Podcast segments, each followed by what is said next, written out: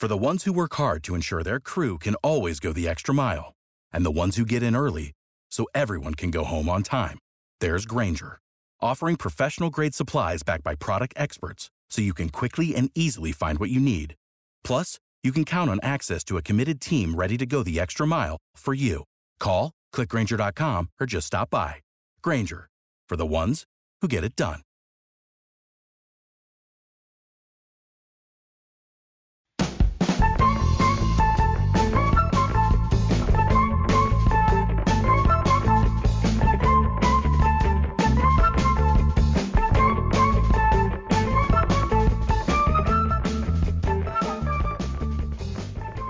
Hello and welcome to episode five of the Chris Woakes podcast, commonly known as Cow Corner.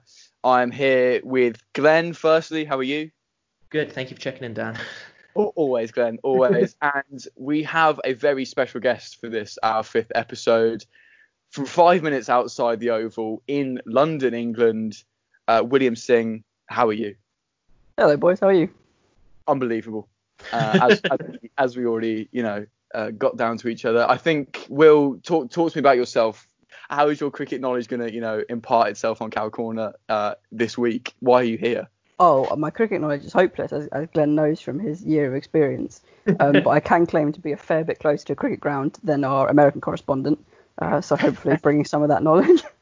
Well, that, that's what I like about you being the guest is we've got Glenn who is I don't know how many thousands of miles away, and Will, who is literally, you know, a walk away from the Oval. Glenn, how are you going to, you know, support your distance from cricket to anything you say in this next hour? I know. What can I offer? It's, it's certainly not geography.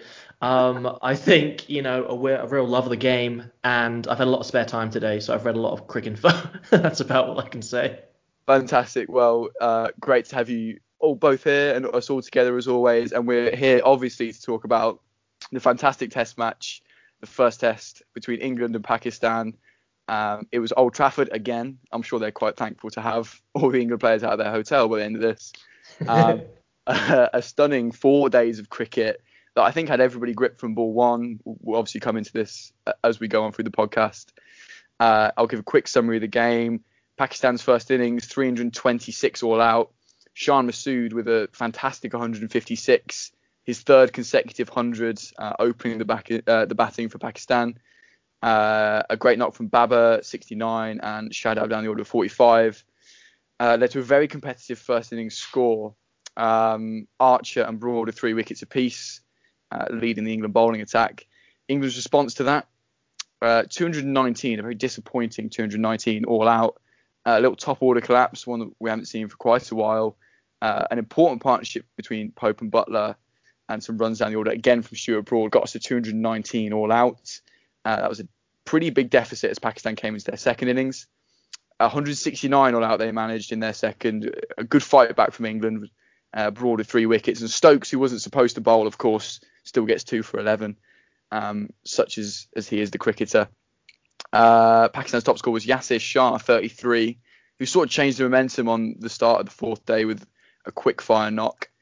And then quite historically, I think it will end up is, two, is England's 277 for seven, which meant they won the match by three wickets. Uh, Jos Buttler with 75, Chris Woakes with 84, an unbelievable partnership after England were 117 for five on an absolute snake pit of a wicket in which Pope and Stokes got out to, to balls that just spat in their face and told them to get off the pitch. It was an amazing test match. Um, England win it in the end another fourth innings chase, so many storylines. Glenn, I'm going to come to you first. What do you think about all of what I've just said? What was that test match to you? Oh, it was thrilling. I, I can't really believe that it was four days. Like I wanted, I wanted more. But I, I mean, there's so much to dig into. I mean, Pakistan really shouldn't have thrown the game away, and I think um, their captain Azhar Ali is is really disappointed. His post-match interviews, he gave credit to England, where I think it was due, definitely on a personal level for for Buttler and Woakes with their match-winning partnership in that second England innings. But really, this isn't a game Pakistan should have been losing from the position they were in. I think I think the game really switched. Um, in Pakistan's second innings when they if they honestly I think when the new ball came in and we will get onto this a little bit later but when the new ball came in towards the end of England's second innings I still thought Pakistan had a chance. And if they had just got to 200 in their second innings instead of a really sloppy 169 all out um, which as you said was partially credit to Yasir like with 33 the tail ender came and really made the score um, slightly better than what it was because they could have been all out for under 150, which is not good enough at a test level. Um, it was a real shame. So I think if they just had even 30 more runs to play with coming into that second innings, they might have defended it. I think they probably would have. I think they were slightly naive with their with, with some of the uh, captaincy decisions. I think some field placings um, were poor in the second innings from Pakistan. But at the same time, England really didn't really do that well. I thought they were disappointing, especially in the batting higher up the order. You know, in the first innings we relied on Pope and Buttler. And in the second, as we as we all enjoyed, we saw a really constructive Buttler Woakes partnership. But that really doesn't detract from the fact that our top order didn't really fire. Um, we haven't seen a big score um, from Root again in a match, and our opening two, Burns and Sibley, weren't as convincing as they usually are. Um, you could see Sibley's annoyance when he got out to Yasir in that second innings because he was building a very careful innings, and I liked how he got his head down. But yeah, a load of talking points. I mean, it was, and you know, the bottom line is we won. It was a remarkable win. Like we, uh, fantastic, and credit to England for winning. And Pakistan will be really, really disappointed they couldn't hold on to that because I think they really should have won. Will, give me your thoughts on that stunning test. I think everyone's sort of taken a couple days to sort of take it all in. Like like Glenn said, I wish there was a fifth day, but luckily we had today to sort of you know reflect on that. What are your thoughts on the game? Yeah, I wouldn't disagree at all with um with most of what Glenn said. I think the first takeaway is just what a brilliant test match and how good it is to have cricket back, um, especially Test cricket back after the I would say borderline unwatchable at times ODI series with Ireland. Brilliant to have actual cricket back. Having said that, again, and I will cards on the table, full disclosure, I am an India fan when it comes to cricket. so I, I have no get just just get it on the table so that if we if we have any fans they can send us hate mail direct. Um, but so I, have got kind of no no love lost for, for either team. Um, when it comes to Test cricket. But, but I do have to say, I think neither of them will be thrilled by their performance. Um, mm-hmm. As as Glenn said, it was um, it was a bit like the Ireland games in the sense of England sort of won the game, and in the case of Ireland, not in the case here, won convincingly. But you're still not thrilled with how with how they played and how the game went down.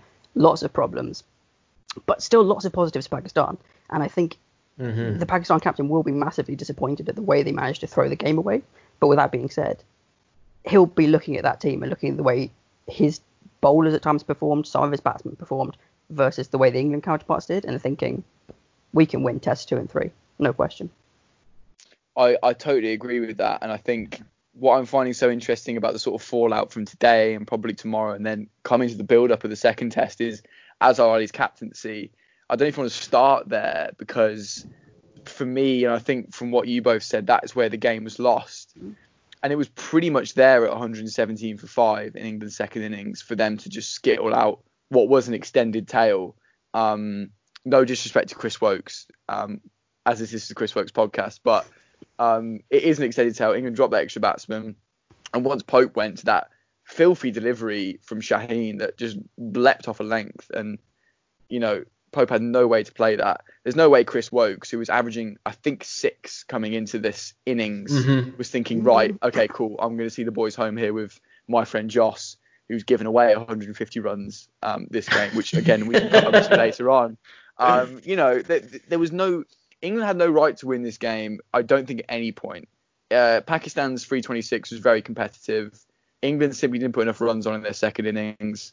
Yes, they fought back in that third innings, but Yasir's start of day four, like Glenn said, took that away to a high 200 score. And I agree that if it was a 300 score, that might have been mentally a bit hard to take over. So England, until midway through that Woakler, uh, Woakes Buttler partnership, or maybe at 80 for one, thought only thought they could win that. So that was on day four. So should we talk briefly about Azhar Ali? He is a fairly young captain. I think he's only had nine games in charge. He's only won games at home or in the UAE where their home games were previously been played. Uh, what do we think of him? He's going to get a lot of, of of flack from Pakistani and English journalists watching this game. So what, what do we think? I can hop in just because I just finished a really good article on ESPN Cricinfo, literally about this, about his captaincy. And his loss of personal form is quite extraordinary. So in his last 12 away test innings, he's only managed 139 runs, and he Jeez. hasn't gone over 40 in that time. And in that, in those 12 um, test innings, he scored three ducks, including the one in the first innings here, and he's failed to cross single digits a remarkable eight times. So what we're seeing is someone who clearly isn't firing with the bat. That's quite obvious. He didn't look particularly comfortable in both innings. He looked nervous, I think, which isn't necessarily what you expect and what you want from your captain. I think you want that calmness, especially in the crease. And I think you can definitely see this correlation between the captaincy really occupying his attention, the same way we've seen for Joe Root struggling sometimes with the bat when he's captaining England. And I can understand it. It's a common problem um, with a lot of captains, especially young captains, because they're not used to um, this this dual responsibility, right? Because he's still on paper one of the best um, one of the best batsmen in the side. So I think if we look at it through that lens, through his batting struggling, I'm not surprised that he's not enjoying the captaincy as perhaps as much as he should do. And yeah, they made sloppy decisions. You could even see if there was a third slip in place when Woakes hit the winning runs off that off that edge, you know that would have been another wicket. And then suddenly, obviously, I know four isn't isn't you know we're not talking about defending that total, but what it would have meant is we needed runs fully into the tail. And I still think Pakistan would have had a chance if Woakes had got out with that shot. So there were some disappointing fielding decisions. He took too long to put um, to put um, Yasir back on um, to bowl. I think he delayed that too much when he clearly looked like the most aggressive Pakistan bowler. Yeah, just a bit a bit disappointing. And reading those stats about his batting, it, it, yeah, it's it's no surprise that he might be struggling with the captaincy as well.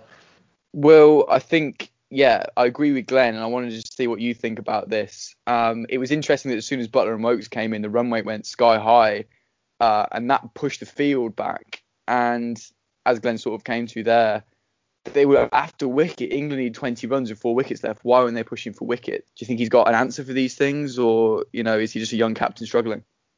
To be honest, personally, it looked like they'd run out of ideas. Um, as soon as Buttler and Woakes got past sort of 50 or so each, the main problem that I was seeing was not so much the fielding but the bowling because they just they kept giving it to Shaheen Afridi and Yasir Shah at the other end to basically increasingly look desperate for wickets. Yasir played brilliantly. Shaheen, young bowler, pretty inexperienced, clearly got talent and bowled brilliantly other parts of the Test match, but he just went over, over after over after over, clearly desperate for the wicket to the point where they were conceding runs they didn't need to concede. And at no point did the captain seem to even go over and have a word and say, "This is what I want you to bowl." Let alone take him out of the attack and try some of the other bowlers to have a go. Um, so it did just kind of look like they'd run out of ideas. They knew they needed a wicket. He threw it to his best bowlers, set up a fairly conventional field, and saw what happened. I'll confess I was out on Saturday and didn't watch much of the fourth day. I did watch BBC's uh, Today at the Test highlights, so an hour long. That's not bad, right? Anyway, they kept panning to Azhar Ali with his head in his hands at, like you said, Will, roughly halfway to 100 runs through that uh, Buttler and Woakes partnership. And that sort of body language surely isn't going to be great for his young, extremely young Bar bowling attack. If we come to you know the test as a whole, can we start with Pakistan's bowling? Because yeah. for me, we know about Abbas, especially in England. Shaheen Shah is very he's young, but I've seen him around. And then you've got um, the young 17 year old pace bowler who has sort of wowed the cricketing world.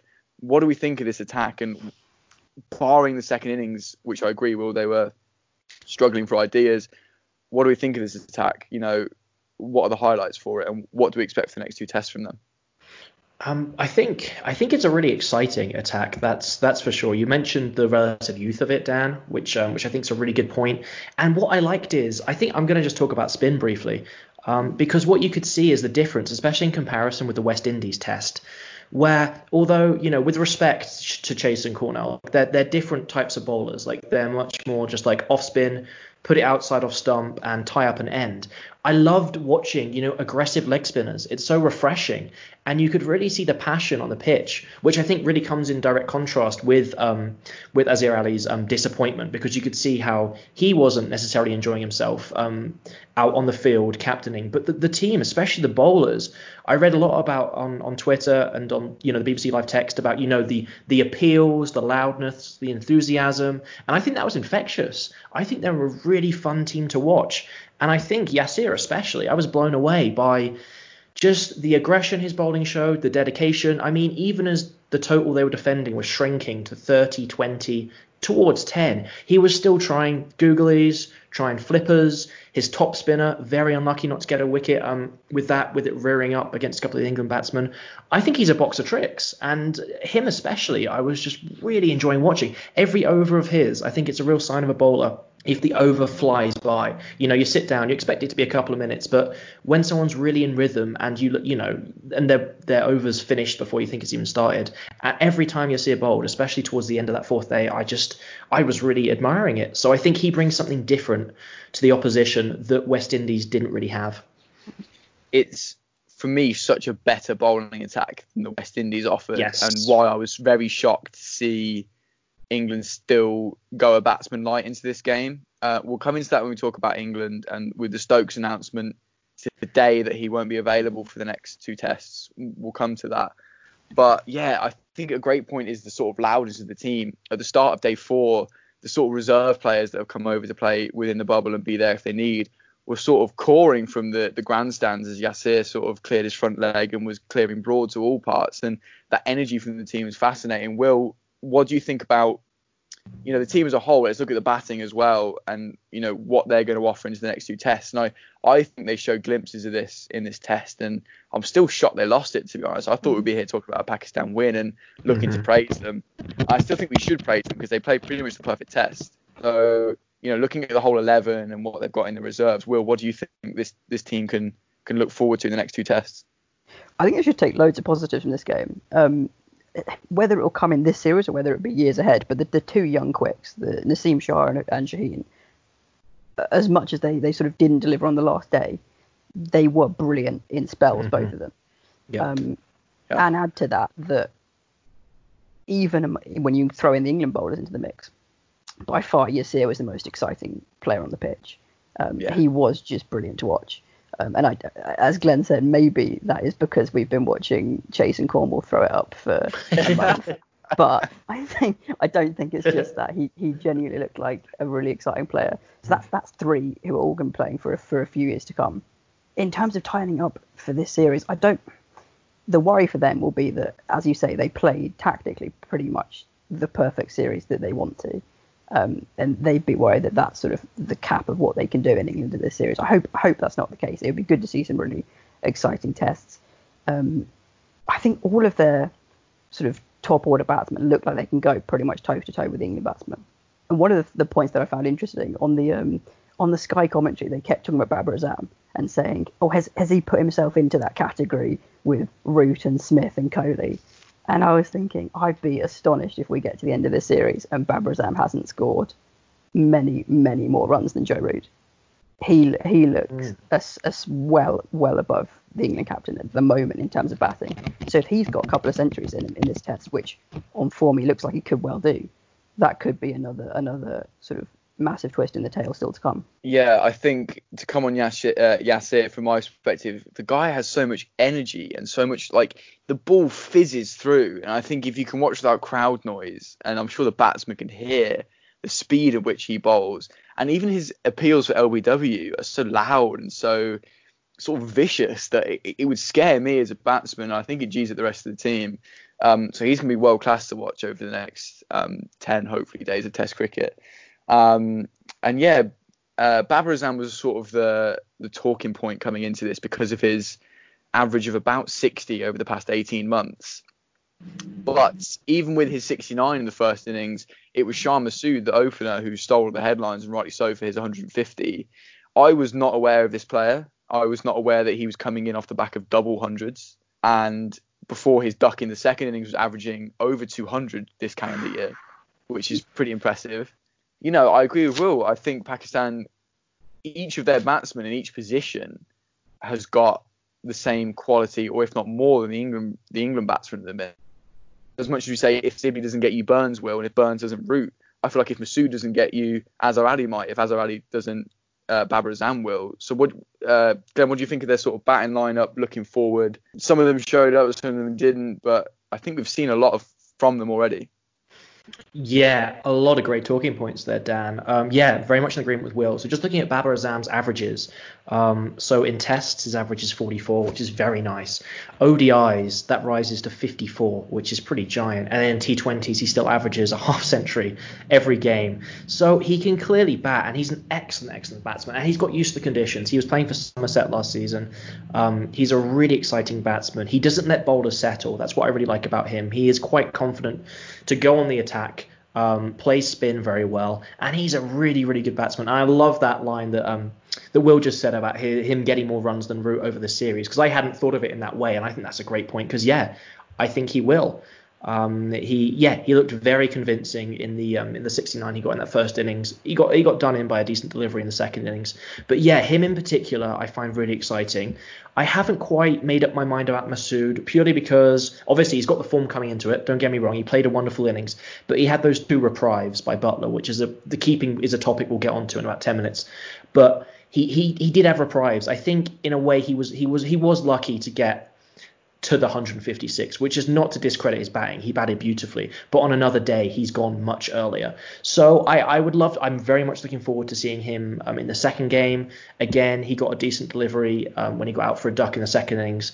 So yeah, a lot, a lot of really, really exciting batsmen. And it seems like, as we've discussed already in this podcast, that Azhar is the weak link in that attack, which is which is a disappointment as the captain and as and, and as someone who should be a focal point for the um yeah for the fans. I think if we come on to their third innings really briefly, and then we'll sort of go into England after this. 169 all out, uh, a lead of 107 was fairly comfortable to come in with. As a batsman, I'd feel pretty good about that. Will was there 169 all out an example of their frailties as a batting lineup, or do you think England bowled really well to claw themselves back into a Test match that they had no right to be in come that fourth innings? I mean, you'd have to say it's a bit of both. I wouldn't. Again, I've not seen massive this Pakistan side before this series, so it's it's one to watch whether this is deeper frailties for them. Um, what you would say is a bit like um, some of the, the poor scores from England that we saw in the previous Test series against the West Indies. There are scores in there consecutively in a row, which I wouldn't expect to see again from them. Um, as you say, it's kind of like if the openers don't get you, you've got Babar Azam, you've got even the um, the keeper Rizwan looked like he can a few if he if he if he sort of doesn't get out. So I think it would be surprising if they all put in scores that low again. And even then, having having players like Yasir who can come in and hit it in the sort of Stuart Broad mould for a bit at the end of the tail is is a useful quality to have. So I, I would be surprised if they uh, if they hit that low. Yeah, I think I think I'm there. I think their batting attack strong enough. Shall we come on to England then? I think we spoke about Pakistan just then as though they won the test. I was fully ready. I had all the sort of narratives in my head for that, and rightly so. I think, like you said, well, they're a lot more an exciting attack than the West Indies offered with the spin and everywhere else, uh, probably. So it's gonna make for a great series. I don't know where to start with England because there's so many storylines coming out of it. I think we have to start with Jos Buttler. Uh, and we'll talk about Chris Woakes alongside that because he was such an integral part of that final partnership. But Jos, I'll call him Jos, I know him so well. I badmouthed him so vehemently in the first podcast, or maybe the second, either way. He was struggling with the bat. And in the first innings, uh, he struggled with the gloves for the first time I've seen him in a long time. He dropped Masood, dropped Masood once and then missed a stumping on him that allowed him to get that 150 he was very honest in his post-match interviews about how responsible he felt for that and how aware he was of his bad uh, wicket keeping, and that was why perhaps he made those runs. Um, for his batting, his first innings felt professional, scrappy because the Pakistan attack was bowling so well. I think at 35 was invaluable, even though it wasn't a great score. And then uh, the knock in the second innings was him in one day mode, um, really taking the spinners to it and really helped that innings. Glenn, what do you think of him uh, as a keeper? What do you think of his innings this week? Yeah, a lot, a lot to unpack there. Um, I think it's worth referring to uh, Jonathan Agnew's column, which uh, he released on BBC Today, which has a really handy um, comparison of international keepers since the 1st of January 2019. It has their average dis- average dismissals per test and their batting average in comparison. So looking at his keeping, because that was I feel like that was the first main talking point. He said in interviews, as you rightly pointed out, Dan, um, he was sorry for his keeping. He thought when he was batting in that second innings that it may well be his last game for England. So he put he, he was under pressure. He really, really was. And if we look at the average dismissals per test, he's on 1.8, which is the sixth, currently the sixth best um, in the world. We have De Kock, Paine, Rizwan, Watling, and Pant all ahead of him there. So Is that is sorry? Is that not sixth worst if we think about test playing nations? oh, Is the absolutely. middle. Yeah. So we're at the Oh, bottom end of that. Oh, you're spot on because the the um the the next one below him is Bairstow, and then we get to Sri Lanka Oh. and West Indies. It's a really good it's a really good stat. It's a really good way of visualizing it as well. So basically, if you're looking if you think West Indies and Sri Lanka are obviously among the two weaker test nations, especially with their transition teams at the moment, in competitive top test nations, he has the worst current average um, for dismissals per test, which is disappointing. 1.8 is is pretty low. You you for a, for a keeper anyway. You want to be above that two mark. Um, and then we come to his batting average, which isn't particularly good either. So he's on 26.4, and the only the only um, a wicketkeeper batsman below him in that top six is is Tim Paine, who isn't known for his batting. He's known for his captaincy at this point and his keeping. So with those kind of markers for comparison, he is in the he is in the bottom tier um, of of those wicketkeeper batsmen. So that's disappointing. I think he is under pressure. I think if we focus on just this test alone, um, just talking about Jos Buttler, he made three major errors in that first innings. Um, two of them, we, as we discussed, which really cost England um, in terms of a lot of runs. The stumping was especially disappointing. I think he looked annoyed with himself after that. And the batting, he, he- he's picked up his batting a little bit. He was really struggling at the start of 2019, and his average has got better. It was 26 for, for the for the majority of 2019, and he's upped it to over 30 now. But sometimes stats only say so much. You've got to think about impact on the game, and I feel like he he was a match winner in this game, and the pressure he was on to score those runs. I think it's remarkable that he did it, and I think we would not have won the game without him and Woakes. Um, we looked pretty dead and buried when we were five down, so it's frustrating. I think the question is, Dan, and I'll go to Will first, but is there this case for Foakes, especially when we're playing tests away from home? Buttler might not be our keeper, and is he? If he's not our keeper, is he a specialist batsman? He needs a bit more consistency with the bat to be that specialist batsman. But for the rest of this series, I think he's going to keep his place in the team. Uh, what, what do you think, Will? Yeah, he'll definitely keep his place in the side for the rest of this series now. Um, after that innings, and, and as you say, it it was a match-winning innings. His partnership with with Woakes, um, and it would be it would be remiss not to credit him for that because it was an amazing performance, and we wouldn't have won the game without him. I say we now, claiming myself as an Englishman. Um, with that said, I I am a I am a Jos Buttler hater and, and fairly unapologetic about it. Um, I'm, I'm giving giving Dan the two one lead on the podcast today. Thank you, mate. Um, Glenn's given us the, the beautiful stat angle there. I, I saw another great stat on Twitter, which I can't um, think of off the top of my head exactly, but it, it showed something like um, against pace, his his keeping was roughly average, but against spin, it was the worst of all the sort of major Test playing nations keepers, um, and he hadn't got a stumping in some ridiculous amount of time. So that's been consistently a problem. Um, and I think when you think about keeper batsmen who are really in the side to be batsmen but keep because they're there. I do think he is very fortunate that Jonny Bairstow seems to have been sort of Yep. shoved aside and, and, and doesn't look anywhere near getting his test place back, while Buttler can't even get dropped for one game. Um, and that is one of the weird things that I, I think with the whole Buttler saga, I think it almost doesn't help him that he's been regarded as, as near to undroppable. Obviously, Foakes have come in every now and again, but you know, obviously with the lockdown disrupted things, but there is a fair amount of cricket cricket being played. You can be dropped for a game without it being this is your last game for England, this is a disaster. You know, and I think there are times, particularly this summer, where he, he could have been and should have been taken out of the team um, for probably both a better keeper and, as Glenn said, probably someone who could average just the same with the bat. Um, the other thing that I will say on this particular innings, just to, this may be unfair, but just have a, a little a little dig at Jos. he didn't finish the deal. He didn't. He di- it was a match-winning performance, but he didn't win the game for England. And as I'll, I'll quote Glenn, I'll quote you back to yourself. Even when Pakistan were chasing ten or so runs, there were wickets falling, and it looked like they could. Or, or sorry, England were chasing the last ten runs, I should say. Pakistan was still getting wickets, and it looked like they still could have won the game at that point. If they'd got another 10, 20, 30 runs on the scoreboard, even with Jos Buttler's innings, Pakistan probably still would have won the game. Um, and you could tell when he was going off the field, that he looked disappointed in himself because he hadn't got the team over the line. Um, so that's not that is that is slightly being being being unkind. He did put in a brilliant innings, and it will he will stay in the side for the uh, for the rest of the series, no doubt. But especially as I'm sure we'll get onto with the Stokes announcement, there are going to be interesting interesting questions to be had, and I don't think we should suddenly regard this as, as complete vindication for Buttler. Uh, I think that's a fascinating take on the Buttler dismissal. That's the first time I've heard, or even maybe thought of that.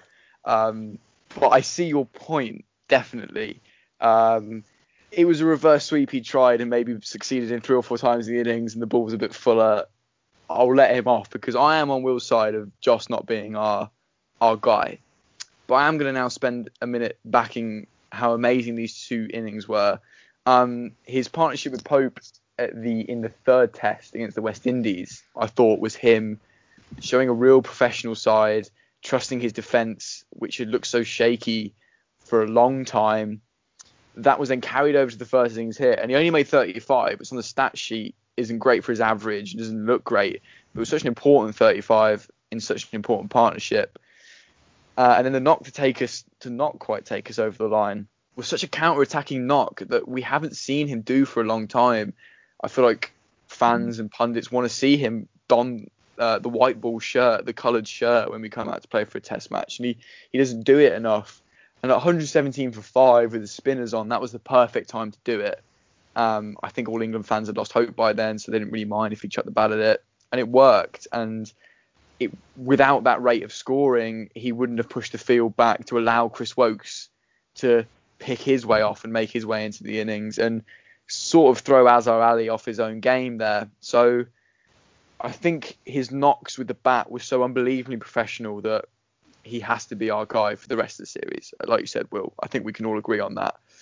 Um, this was the first time for me his keeping had been brought into question. Um, for me, he'd never done anything glaringly bad, and that left me thinking it doesn't matter between him and Bairstow. I want the one that bats better, which is probably Buttler. So you're like, okay. And then um, the missed nick of Bess bowling was so slight off the bat that I can't believe he missed the ball. That's what frustrated me with that one. And the stumping, I think he was in his own head by that point and had gone. What I find fascinating, Glenn, I want, I want to know what you think about this, is that he thought without the runs that would have been his last Test match for England. And like Will said, we don't have a wealth of wicket keeping options at the minute. Jonny Bairstow's ability to play around a straight ball in the Test hmm. match arena frightens me. So he's well away from it. Um, Foakes hasn't played in a while, and they're not letting him go to Surrey to play. So I don't quite know where he has he's at with his cricket at the minute to come straight into a team. So the fact that Buttler thought that might have been his last ever game for England if he hadn't made runs um, frightens me somewhat. I, I don't know what to think about that. Uh, yeah, I think it shows, I think, number one, the pressure he puts on himself because he always wants to perform. And one of the commentators for Sky mentioned as he was batting in that in that final innings for England that he wants to be in this test team, right? He could quite easily say, I'm exceptionally good at T20 and ODIs. I will just do that because he's got an exceptional career just doing those two forms of the game. There is really no need I guess, for him to play all three um, all three forms of the game, except the fact that he really wants to. And I do think he puts in 100%. And I think he was probably disappointed at himself. Um, just briefly looking at the stats, like so Bairstow, for example, he was he was averaging since the first of January 2019. His average of the bat is 18, which is atrocious. Ooh. And we've seen Bairstow struggle, as you said, Dan, with the straight ball, which isn't isn't something you really want to do at test level. So Bairstow is probably, for the time being, and at least for the for, for the next couple of months going forward, basically frozen himself out of this test side. So then we looked at other potentials. And I think you were spot on. I think Foakes is the is the person that we're all thinking about, but that lack of match sharpness and fitness, the fact that he's been, you know, with the bubble and not been playing county cricket is really key here. Um, he's got an excellent average. When he has played, for, he's played five tests um, for England, batted 10 times, got an average of 41, and he has got, a, as we know, an English 100. So he is a really excellent option, and his first class average is 38, which is really high as well. And I think the bottom line is consensus seems to be that Foakes is a better keeper than Buttler. I think most people probably agree on that. So there is a case to bring Foakes in, but now doesn't feel like the right time. And I think all we can do as a bottom line is give Buttler the rest of the series, give him another two games. That's going to be four innings um, and plenty more chances and see how he does. And if he can really turn this around, I think we should commit to him for the for the next away series. But if this was a blip, this this game itself, and he does kind of fall back into old habits, I think maybe it might be time to give to give a real opportunity to Ben Foakes and say we're giving you a series, bat well, keep well, and you might keep your place. It's fascinating. I think in the first or second, it would have been the first podcast reviewing the first test of the West Indies series Buttler was struggling with the bat, but I think we couldn't quite come to a, an option to replace him. So we said, yep. give him the series. We're here now saying, give him the series. I think he's played two match winning innings that weren't necessary if he hadn't dropped those chances. Um, so again, we're in the same spot with him. Um, and it's interesting how Stokes will be playing for the next two test matches that he will likely be the vice captain. Will, do you think his hierarchy in the England setup regardless of what format, I think his hierarchy in the England setup is very high, second or third in line mm. to, to, the captains in the team. Do you think that's protecting his place slightly? I don't know. I think probably the selectors do just genuinely think he's a really useful option to have batting in at number seven and doing exactly what he did today uh, or, or yesterday. Um, I don't. It, it's a weird one. Can you? Pakistan might be asking themselves the same question. Can you drop your your captain or vice captain? Mm. Um, I don't I don't know exactly when this change happened or, or why it happened, but it is interesting that Stokes went back in as Test vice captain when Buttler had been doing that that role when Stokes was out for his naughty bits. So I, I, I do wonder maybe if that if that shows that they don't fully back him. It's, it's interesting that we're saying this after he's played two match-winning knocks. In my yep. opinion, he he can't do right in my eye, Will, and I think you're on my side there. It's great to have a guest on that's got me one up on Glenn. Um, let's talk about uh, his partner in crime for that uh, second innings partnership. We are the Chris Woakes podcast. We called this before it was cool and it was okay and it was fashionable. That ultimately he is an undroppable man and is underappreciated in this England side. Uh, player of the match, I think mostly for his his 85 in the second innings. Uh, Will, I'll come to you first because you're sort of new to the Chris Woakes fandom. You might not be in it and so that's what I'm going to ask you. Where were you at with Chris Woakes? And, you know, he, would averaged nothing before this innings, but he showed us what he can do. And how good is he with the ball? G- give me your opinion on him. I'm, I'm all in. I'm joining the Chris Woakes Get podcast. in there. I'm here for it. Um, he is the James Milner of cricket. Um, nice. and I, I, I, I, completely agree with you. Dan. He is he is undroppable at this point, which is pretty amazing when you consider the talent and the and the number of test wickets and, and the sort of hype behind someone like Jofra Archer that you've got competing with him, he is impossible to drop at this stage. Great. It's great to have you on board as well. We're, we're three for three on that, and I might have had to stop the call if you'd said otherwise. so thank you for saying that.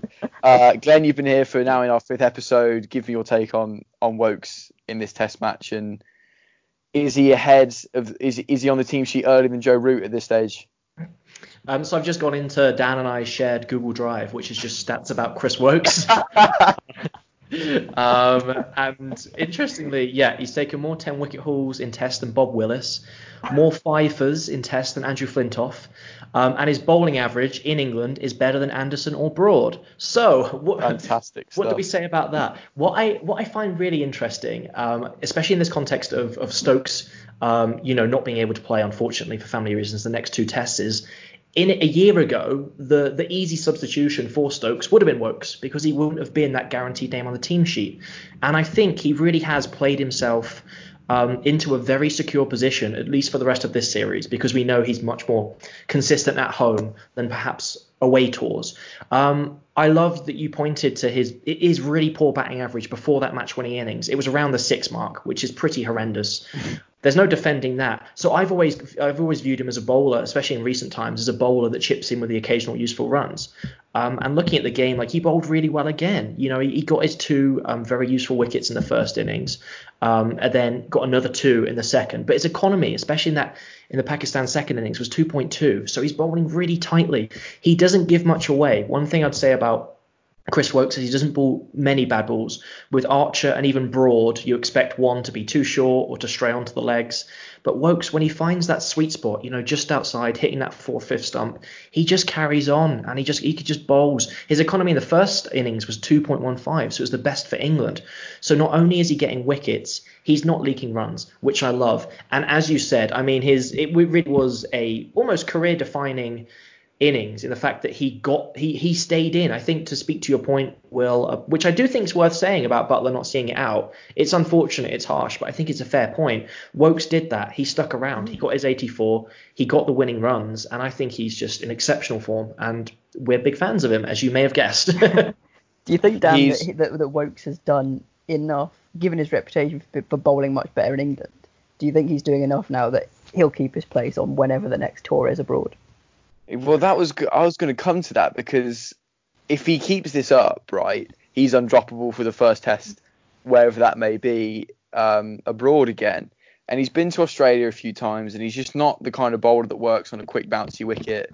Um, I don't know what it is about him abroad, but he's definitely got his place on that on that tour. I think even if he has a bad next two tests, um, I think he's done enough in the sort of psyche of England fans and England selectors to to make us value his place in the team massively. I still think batting at seven is a place too high for him. Um, I know he's got a Test hundred uh, at Lords, which I'm sure is great for him, and this knock I'd argue was better than that knock of, for its place in the game. Unfortunately, he's an Aston Villa fan. Uh, a Birmingham City fan, so this kind of sort of takes the shine off him slightly. Uh, but yes, he will be there on that next tour, and I hope to God he performs well because ultimately he is going to be the man who takes over from Broad or Anderson, whoever goes first. Um, if they don't both go at the same time, which I, d- I doubt they will, um, he'll be the next one to take over as that sort of swing bowler who puts on a length. He's not going to bowl quick, and his batting is just such a huge bonus. You know, his career average is, is hanging around the 29-30 mark, and that's fine. I don't want any more from him than that. I wasn't angry at him for averaging six over the last few innings because he can play like he did yesterday and do uh, uh, perform and, and, bring us a, match-winning knock. Um, I mentioned Jimmy and Broady there. Um, again, my good mates, Jimmy and Broady. um, Anderson is who I'd like to come on to next, and if we can sort of move into selection for the next test for England with, with the mm-hmm. permutations mm-hmm. that we've got. Anderson's averaging over 70 with the ball um, this summer. So you know the four Test matches we played, wicketless in this game, looking a bit grumpy every now and again. Um, he had a he had a catch dropped, Stokes dropped. Uh, I think it was Babar um, off of his bowling. Bit grumpy, bit tired. you know the Burnley Lara got a few useful runs, but is he the one to go in the next game? I feel like this this bowling attack um, needs freshening up. Will, I, I want to know what you think about that.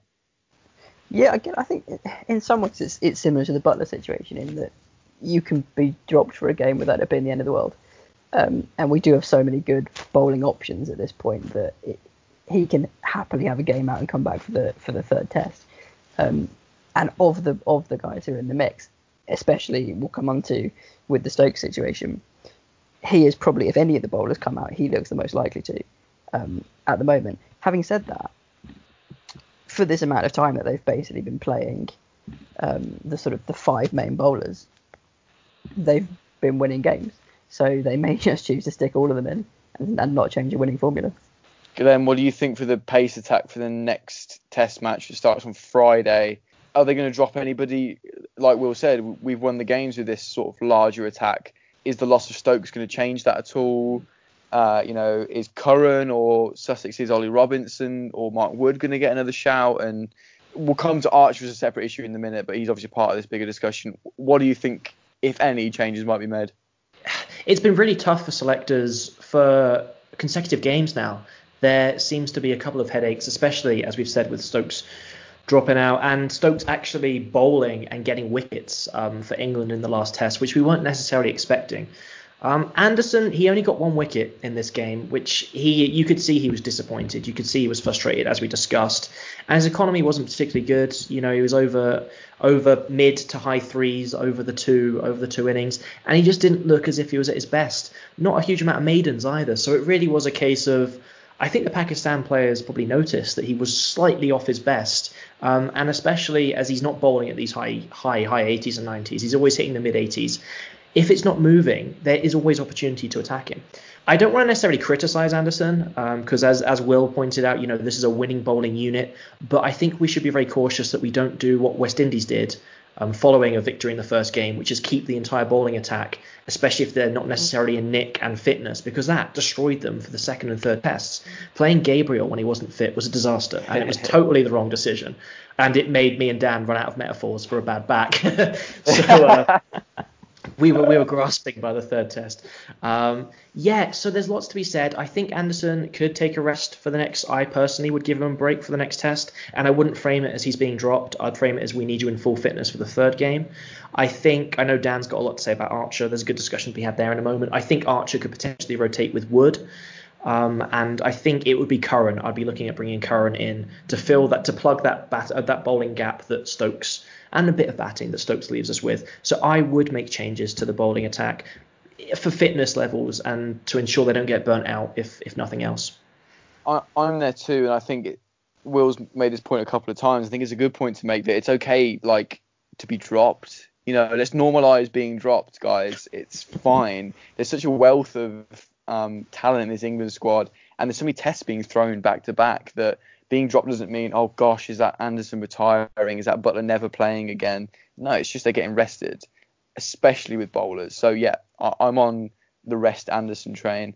Let's come to Jofra Archer, who we always seem to talk about him and have a couple, you know, slight grievances with him.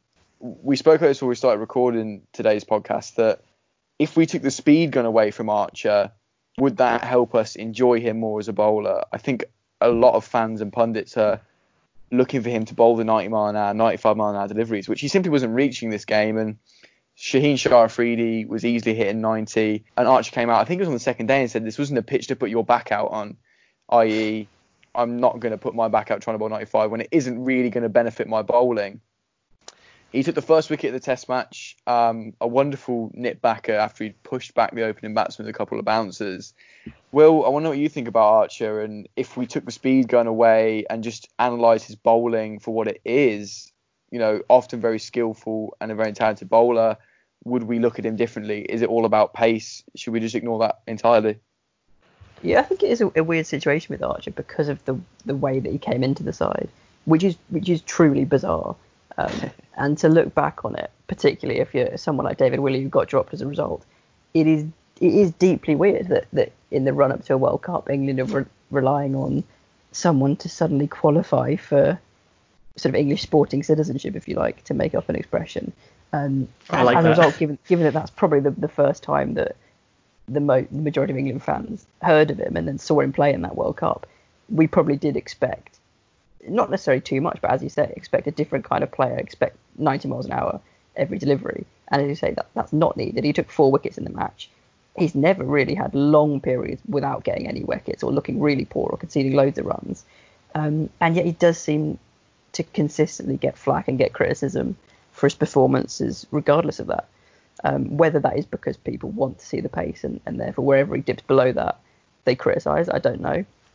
Whether it's because I suspect there's there's still slight sort of grievances behind the way he came into the side and, and slight politics behind it and slight um, you know slightly xenophobic. Is he is he really english? Does he really deserve his place in this side? I think does not not with everybody obviously but but does kind of enter that discussion around the amount of criticism that he gets. Um, but looking at the results of his performance and the number of wickets he's got i think you'd have to say he's been a success in the england test side it's fascinating to see that he takes four wickets the same amount as Chris Woakes, but the fact his speeds weren't mm. up there means those four wickets quite, aren't quite as valuable for some reason. And I agree that the sort of circumstances in which he was brought into the side, i.e., he's quick, therefore he's in, has made us think that that has to be the reason he's in for the future and for any other game.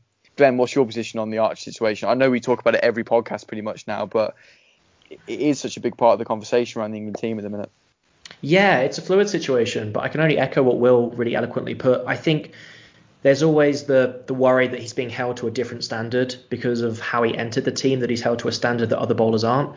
Um, and yeah, I think they I think there absolutely are um, roots of xenophobia in that, and that because he's this you know extremely exciting bowler that he has to reach these speeds that we don't expect from other people, perhaps except Mark Wood. I think the only fair comparison point would be to look at Mark Wood and Jofra Archer and say and compare those two. I don't think it's right to say, you know, Broad, Anderson, Archer. They're different types of bowlers.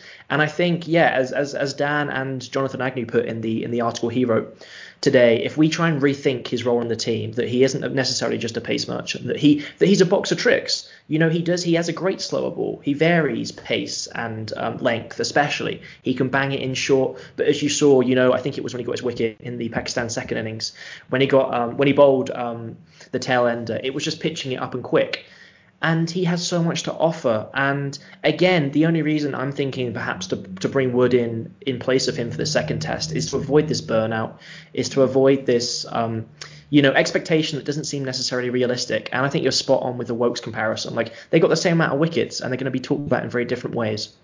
Uh, quick word then, Will. I think Glenn's coming in for Wood in the next test. I think I agree. Um, for like again, it's not you're being dropped. It's it's burnout thing. Archer will play the last three tests, uh, two tests now.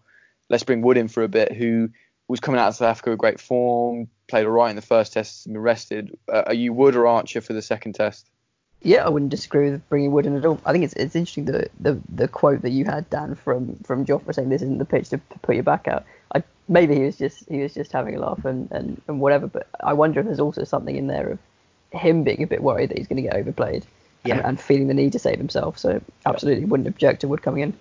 I think I think Jofra's also there saying, you know, stop asking me to bowl this ridiculous amount of pace all the time. You know, I'm getting wickets, doing what I'm doing.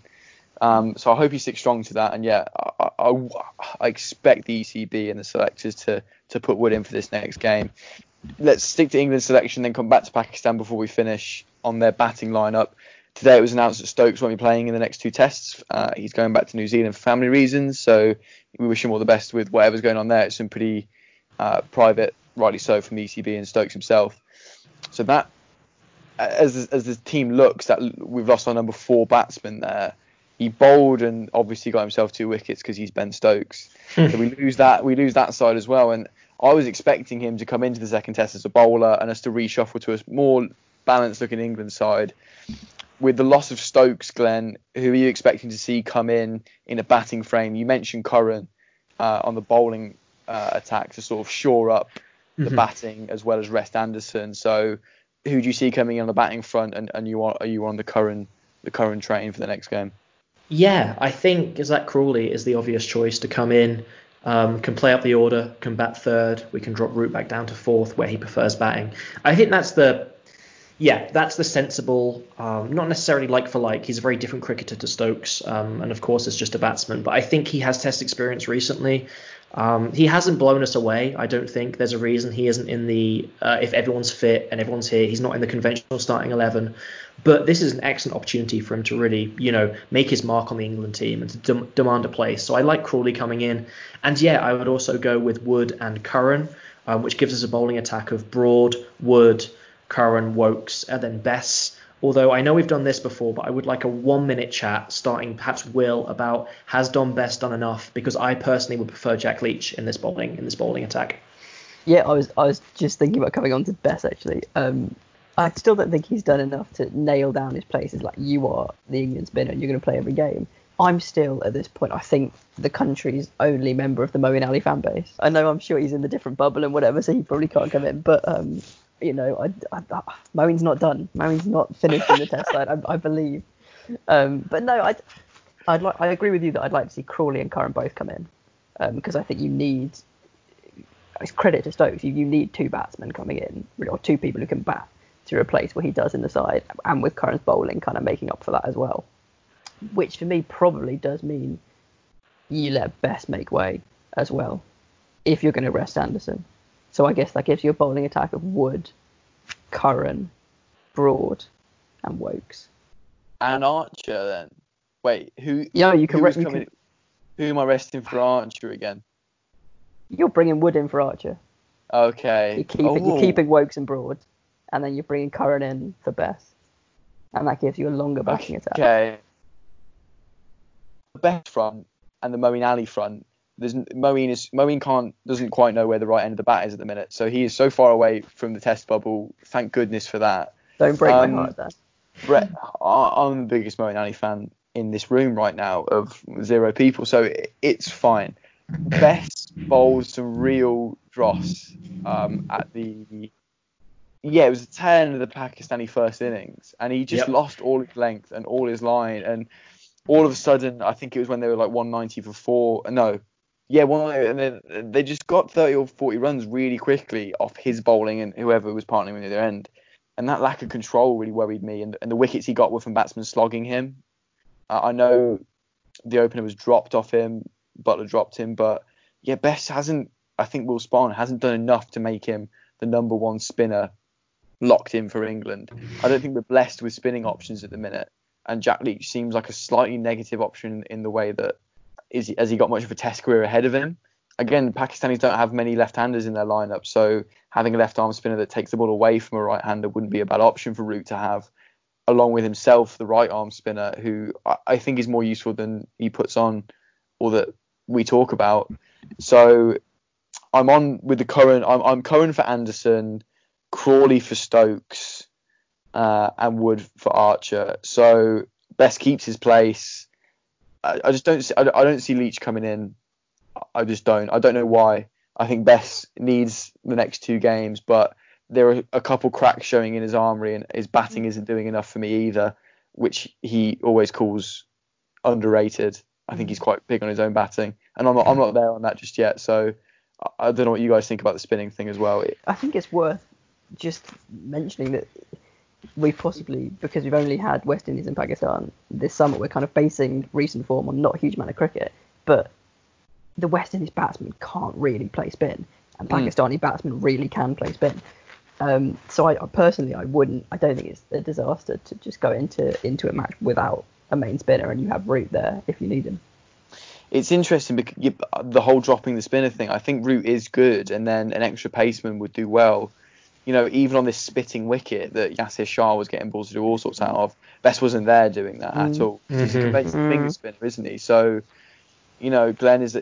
What? Where are you on maybe just dropping the spinner altogether? And if all of a sudden the pitch is ragging, we bring Root on, who can turn the ball, and even if he doesn't, uh, isn't effective, our pace bowlers are so useful against batsmen who aren't good in English, aren't as good in English conditions. It doesn't matter if we haven't got the spinner. Yeah, it's a good talking point. I mean, Bess did bowl 32 overs across the two innings, so he, that's a substantial amount of deliveries. Um, I feel like he does take the pressure off. Um, I think having a frontline spinner A takes the pressure off um, off the pace bowlers, especially if we're going with if we are going with four seamers, and B gives us that option, that variation that if the pitch changes and we didn't expect it before the game, we always have that spinner ready. But at the same time, you made the point, Dan. You you snatched it from me. I was going to compare Bess to to Yasir and the the Pakistan attack, and it's just a world of difference. It's a total Yeah. gulf in in energy and excitement. I don't want to talk so, but I really do admire Bess as a player. I think he's really useful. I like him a lot. I don't want to seem like I'm just hammering away at him, but he doesn't have that wow factor that the mm-hmm. Pakistan team brings to this game, right? I and you know I've I've watched him bowl. I watched him bowl substantial spells during this game, and never did he really look like getting a wicket. He looked like a very tidy bowler. He flighted it well, but I watched that that that part of the of the match when he did lose control, and that was hard to see because he kept dropping it short. And because he's not turning it a huge amount conventionally, if he drops it short, you know, it's free runs for the opposition. So it's a tough one. I, I mean, yeah, the the Leach the Leach question is. I think you're right, Dan, to say let's look to the future. Is he going to be here in three years? Probably not. Should we put some faith in Bess? Potentially, yes. But just to, to just to Will's point in terms of in terms of dropping him, so I've got a starting eleven, which I think we all agreed on, of Burns, Sibley, Crawley, Root, Pope, Buttler, Woakes, Curran, Wood, Broad, and then we've got Bess in there. Who would you? Sorry, Will. Who are you bringing in potentially for Bess? Have you got you've got Curran and Crawley both in there? Yeah, I think you need an extra pacer out of that if you're dropping Bess. You're you're keeping either Are we keeping Archer Ar- are or we keeping Anderson or bringing then? Ollie Robinson in or Let's keep Exactly. let's. I think you keep Archer then in that case, because Yeah, it, he did he did substantially more damage than than Beston in this in this test, and maybe you, you good to rest one of one of uh, of of Anderson or Archer, but maybe not both of them. I think that's still a legitimate option to rest, and you're resting one of them, so they'll come back in the next, and you're dropping Yeah. spin and having a you know a really powerful pace attack. I think in, in this in these instances where England have, have played the extra bowler in the last two tests, which feels quite alien. I think every all England pundits and fans are ever so slightly uncomfortable because we want that extra batsman in case of collapse, which we've seen in both innings. But this attack is guaranteed 20 wickets and a quick 20 wickets as well. So why not why not keep that? Do you know what I mean? There's a case for it. I think. I think. Yeah. I think Will's absolutely right to say. You know what? Let's let's stick with the pace attack and see what happens. Um, I, I just worry about if if we are bowling fourth, if Pakistan are batting on the on a on a turning, breaking up fourth um, fourth innings pitch. I worry about not having that option of a spinner. the weather down south, well, across the country, we're in a small heat wave now for those listeners outside the country, including Glenn. What's the temperature in Wyoming at the minute? Because it is a roasting 35 or so here. It's 30 every day for about the last month, and it will continue for the next month. So I've just Oh. I've just got acclimatized slightly Oh, to well, it. that's Oh. nice because I thought it was always snowing Will- out there. Yeah, me and Will could move today. I think we both agreed on that. Um, the pitch in Manchester was dry and breaking up quickly. I'm sure it will be the same at the Ageas Bowl uh, when they come the next Friday. So there is definitely a case for that. Should we have a quick word for Pakistan going into the next test before we before we end today? I'll, I'm straight up. I don't know much of the depth of their squad. They look so good that test. I doubt they'll change anything. But is there a player, Glenn? I'll start with you. You want to see a bit more from? or are you expecting a player who's sh- shone in this test to go the extra mile in the second test? I am just really excited to watch, hopefully, this 11 play again. I think the mm-hmm. pressure's on on the captain to bat better. I think that's probably we've we've we don't need to go into it again, but we that's the player we've highlighted as potentially the batting weak link. I think the the bowlers offer something different. Each of the pace. Um, each of the pace attack really comes at it from a different angle. You know, we've got the variation, we've got left arm, right arm, slightly quicker.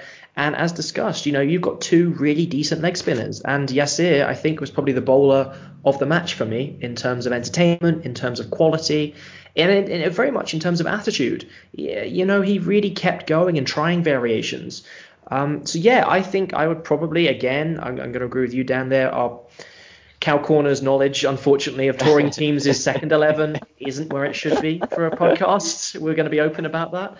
But um, yeah, I would like to see this eleven battle again, and I think they've got a great chance of winning the second match. Will, who excites you in this Pakistan team?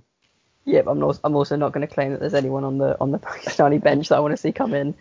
Um, I think again you're looking at Babar Azam to hopefully go on and make a big big score. Um, it'd be really nice to see him really shine uh, in a big Test series. Um, and then I think he, he showed flashes in that game, but was probably the third most effective of the Pakistan bowlers. But the 17-year-old Naseem Shah, um, he's clearly got serious pace when he wants it and, and, and real talent. So I'd like to see him um, take a few more wickets and bowl a bit better um, than he showed in the second innings. And I think he might still have a part to play in the series. And then, as Glenn said, Yasir Shah is the one where if you're if you're quote unquote working from home and you've got the, the match on in the background, he's the one where you look up and you stop working uh, and He's you watch bo- him bowl. Yeah, he's box office. He's made for you know furloughed workers or you know everyone deciding the office isn't there anymore. He's there for the two o'clock. I'll have an hour off and watch him bowl some leg spin. Um, and I agree about Nas- uh, Naseem Shah as well. He bowled a couple of filthy deliveries. Um, you know, a, a lot of it wasn't perhaps as powerful as Abbas and um, the other pacer whose names uh, escape me now. Uh, but he's got something in there that is really going to excite over these next two games. So we've got a great test series coming up. The next game at the Ageas Bowl is on Friday the 14th. Um, it's just a great test series set up. Uh, Glenn, do we have tweets of the week before we round this off? Um, yeah, and just one point on this, on the on the who to bring in potentially from the Pakistan team. I don't think anyone else in the country, well, no one else in the country knows because I was on Wisden earlier, and they've got an excellent article which is called um, Fawad Alam, who is the player, should Pakistan bring in the veteran for the Southampton Tests? And this bloke hasn't played cricket, and I quote, hasn't played Test cricket in 11 years. and he's, there, he's the first guy off the Pakistani bench, and he's he's why he's knocking on the door. I think he's the kit man at this point. Yeah, and they just remembered he's still knocking around. If he did come into the team, and they're making a case for it, it's a really good article on um, on Wisden. Um, and if he did come into the team, it would be the second longest gap between your first test and your next test. Would, he would be he would be almost record breaking in that in that regard because 11 years is a long time. Um, he did play very well, um, you know, a decade ago. I, I can't speak too much to cricket in the in the early um, Listen, 2000s. listen, Wasim, Wasim Akram's in the Sky commentary box. In a in some whites, Get- some, and why not at this stage? Um, I've, I've, I've just on that on that point of, of blasting the past veterans. I was just wondering what's happened to to uh, to Mohamed Amir. Is he fully gone? Um, and if you if you if you Google that, the, the first article that comes up is called "I was screaming on the inside why Mohamed Amir quit Test cricket." Well, the beauty of this current Pakistan bowling partnership is Shaheen Shah Afridi screams Mohammad Amir 2010 and Mohammed Abbas screams Mohammed Asif 2010. It's such a similar uh, opening partnership. And God, Mohammed Asif was unplayable in that, you know, test match that ultimately cost him his career. Is he still playing? Is he still is he still around? Because Mohammed Amir's re- retired from test cricket at least. You might need to add corruption of the week to uh, tweet of the week. um, I'll get onto the tweet of the week in a second, and can I just can I just give you one more line from this outstanding article on Wisden, which has clearly been written on a napkin in a bar with a with a requirement they, needed. They're obviously discussing the, the depth, that, uh, the extent that we are now. The, the, fa- Well- the Fats one guy. I can't argue that it's badly researched because they put the Alam, the, the, the elder, the elder statesman batsman we're talking about. He impressed with a, and this is not impressive. He impressed with a 150 ball 43, which is in the intra squad game. I mean, that is does not that define. Oh, imagine impressive. playing that boring in an intra squad game. Your know, teammates would be fuming. I know, yeah, his, his, his run rate's like 20. So he bored the he bored the, the selectors fell asleep and they woke up three hours later and saw he had a 43 and they're like get him back in. Um, Did that and- take him all 11 years? yeah, it's been it's been four runs a year, and um, he's also spent, and I quote, a couple of years in the Lancashire League in 2017 and 2018, suggesting the conditions may not be a much a factor as once feared. So he's played a bit of club cricket over the last couple of years. Sorry, who's, who is calling for this guy to come back in? Yeah, It is. man- I wanted- man I wanted to club get- cricket. Let's call him up. What's this all about? It is um, the well-known journalist Wisden Staff. I think they were too embarrassed to put a name to it, unfortunately. Big group effort on that one. I love it. That's my art. Okay, that's article of the week. I feel like we can we can make okay, that. so about article of the week, um, no ball nonsense of the week from 2010. Speaking of no balls, by the way, actually, sorry to bring this up so late, but this was the first test in which the third umpires were looking at no balls, and I found the delay really strange. I didn't like that. Um, I like how effective it is on actually calling no balls, but it was really weird to see a, something happen and then it will pan to the umpire, you know, with with his arm to his side. It's probably the way forward, right? Because they missed so many in the West Indies series. Um, you know, I was really. I'm glad you said that, Dan. I was so confused because they were that when they went to DRS, they were saying it's a fair ball before they did the check, and I was like, no, I keep missing it. I was like, well, I, Did you think the whole time they were just they were just skipping that bit out? Yeah, I was like, I don't care anymore. So I'm very glad you have uh, you've answered that. That's interesting. Um, and one thing just on delays, um, it was weird. Obviously, when Buttler Buttler was out in the um, towards the end of the game, there was a really big delay on DRS, and I thought that was really interesting. Like the players were waiting, batsmen hanging around. And that isn't something you see very often, which I think A shows how good DRS is usually, and B how strange it is when things do change like that. It really is quite jarring for the spectator. Yeah. Well, it was it was when they were trying to go to ball tracking, wasn't it? And it just you Yeah. know the, whoever was doing the tech and Snooze. But that, that's- the first time in a while I've seen DRS struggle. So like you say, I think it's it's a comment on how good it is and how sort of melded into the game it is now. And we just it, it runs so smoothly, doesn't I it? think he was he was writing a, an article about Fawad Alam for, for Wisden, and he was like finishing up his Lancashire League stats. Um, all right, on to on to tweet of the week. I've got one from I think it's our first one from an England player. It's from Stuart Broad, and it's a wonderful photo of Chris Woakes, thumbs up, beer in hand, and the caption is he deserves that beer. Dot dot dot at Chris Woakes, little clap emoji. I mean, you can't beat that Aw. for a That's it. Look at Lovely. They just love each other, and, and rightly so. And, and it's great to see an England great recognise another England great. Right, that is it for episode five of the Chris Woakes brackets Cow Corner podcast. Uh, Will, thank you so much for joining us. Thank you for being 2 1 on Jos Buttler and 3 0 on Chris Woakes. Um, we'll have you back on soon. Glenn, thank you as always for, you know, coming up with some fantastic stats and you know, making sure we record at 11:52 on a Sunday evening. um, with that old Wyoming time difference. We'll be back at the end of the next test, which if it's five days, will be Tuesday next week. Um, thank you so much for listening, and we'll see you soon.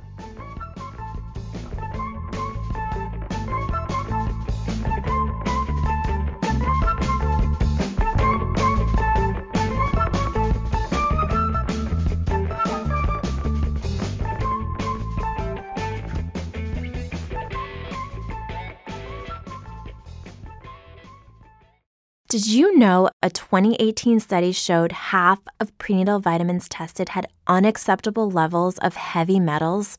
I'm Kat, mother of three and founder of Ritual. When I was four months pregnant, I couldn't find a prenatal I could trust, so I created my own. Ours is made traceable, third party tested for heavy metals, and recently earned the Purity Award from the Clean Label Project. But don't just take my word for it. Get 25% off at ritual.com slash podcast.